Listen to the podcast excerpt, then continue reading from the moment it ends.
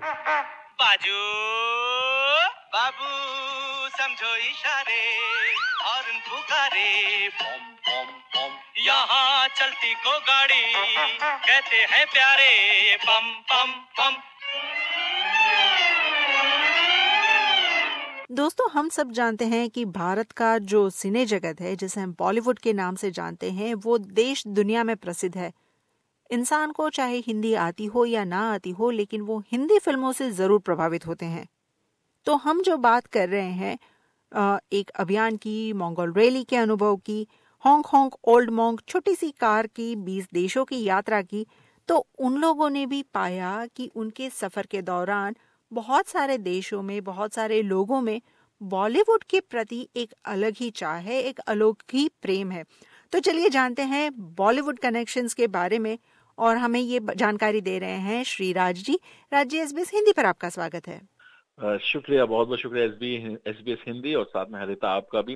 देखिए, बॉलीवुड ऑफकोर्स एक ऐसा शब्द है जो केवल अब बॉम्बे तक या हिंदुस्तान तक सीमित नहीं रह गया है और इसको अब दुनिया भर में ये स्थापित हो चुका है और लोग इसे जानते हैं।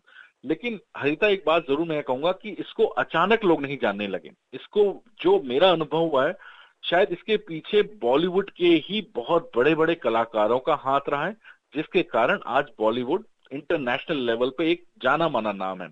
मैं अब हांगकांग ओल्ड मॉन्ग जो हमने मंगोल रैली की, इस माध्यम से ज़रूर ये बताना चाहूँगा कि जितना हम सोचते हैं हमारे हिंदुस्तानीपन होने पर, या फिर बॉलीवुड की जो पसंद है, उससे कहीं ज़्यादा लोग हिंदुस्तानियों को और बॉलीवुड को जानते हैं, और ये मुझे इस रैली के माध्यम से पता लगा। देखिए, कई ऐसे अनुभव हुए, चाहे वो टर्की में, टर्की तो फिर भी एक बहुत बड़ा देश है, जानते हैं कई फ़िल्मों की शूटिंग हो चुकी है वहाँ, एक था टाइगर सलमान खान की फ़िल्म।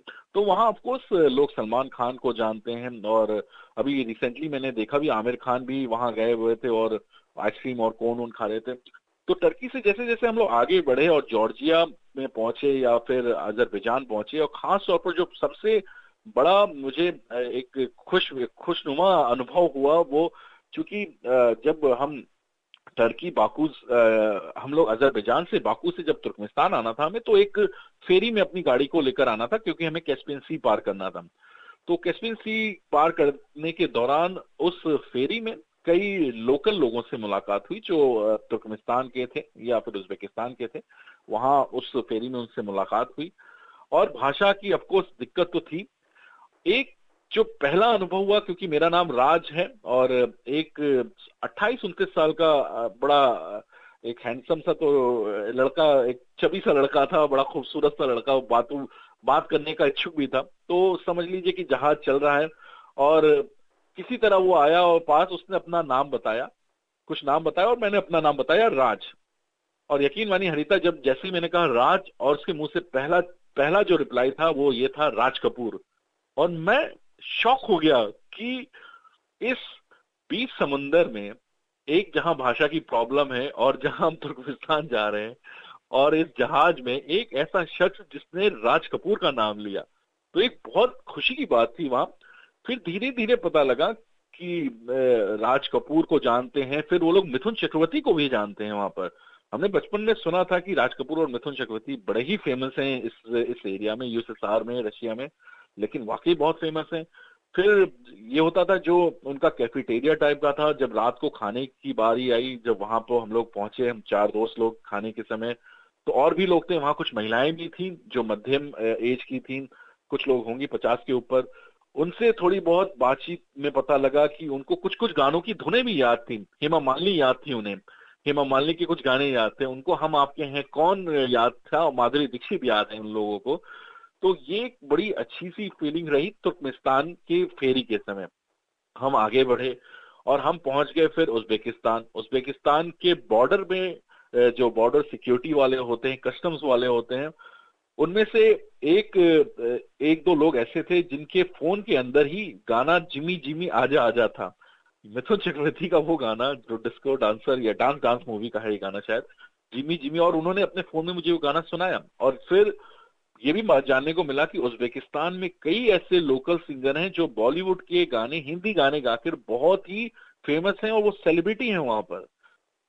और वहीं उज्बेकिस्तान के ही एक पेट्रोल पंप पर हम लोग पेट्रोल भरा रहे थे। तो हर जगह देखिए, एक बहुत अच्छी बात, एक बहुत अच्छा चीज़ जो हमें लगा कि शक्ल देखते ही लोग आपको कह देते थे, हिंदुस्तानी हिंदुस्तानी।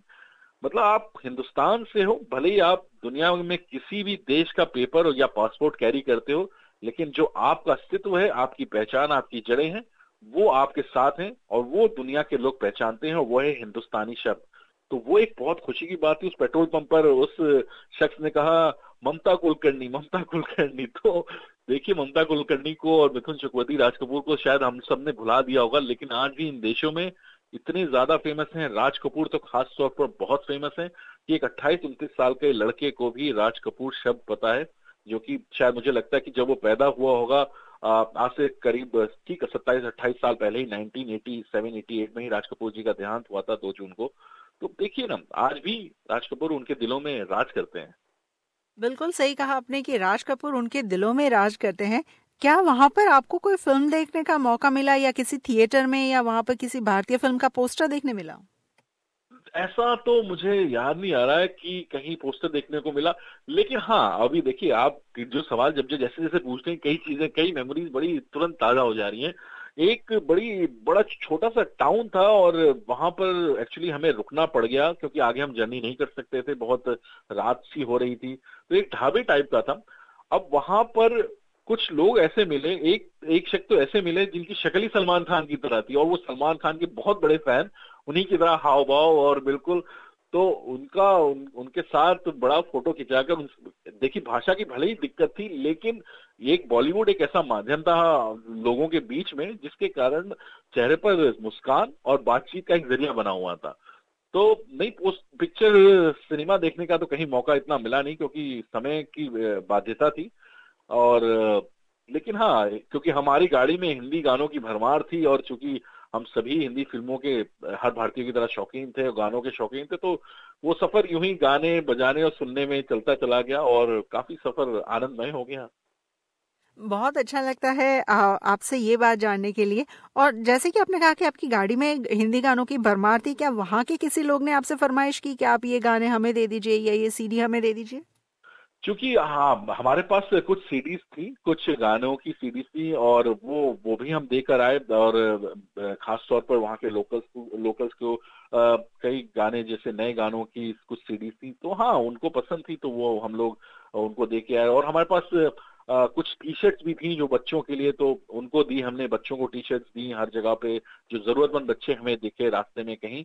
और खासतौर पर बड़ा अच्छा है कि जब भी किसी बच्चों को ये शेयर किया, उनके जब माता पिता होते थे या पिता होते थे तो वो भी बड़े खुशी खुशी गले मिलते थे। कई बार ऐसे मौके आए कि उन्होंने हमें घर में निमंत्रण दिया। मतलब ये सब बा, बातें हरिता जी बिल्कुल इशारों से चल रही हैं। एक साइन लैंग्वेज पे हो रही है जो आप समझ रहे हो इतने दिनों में रहकर।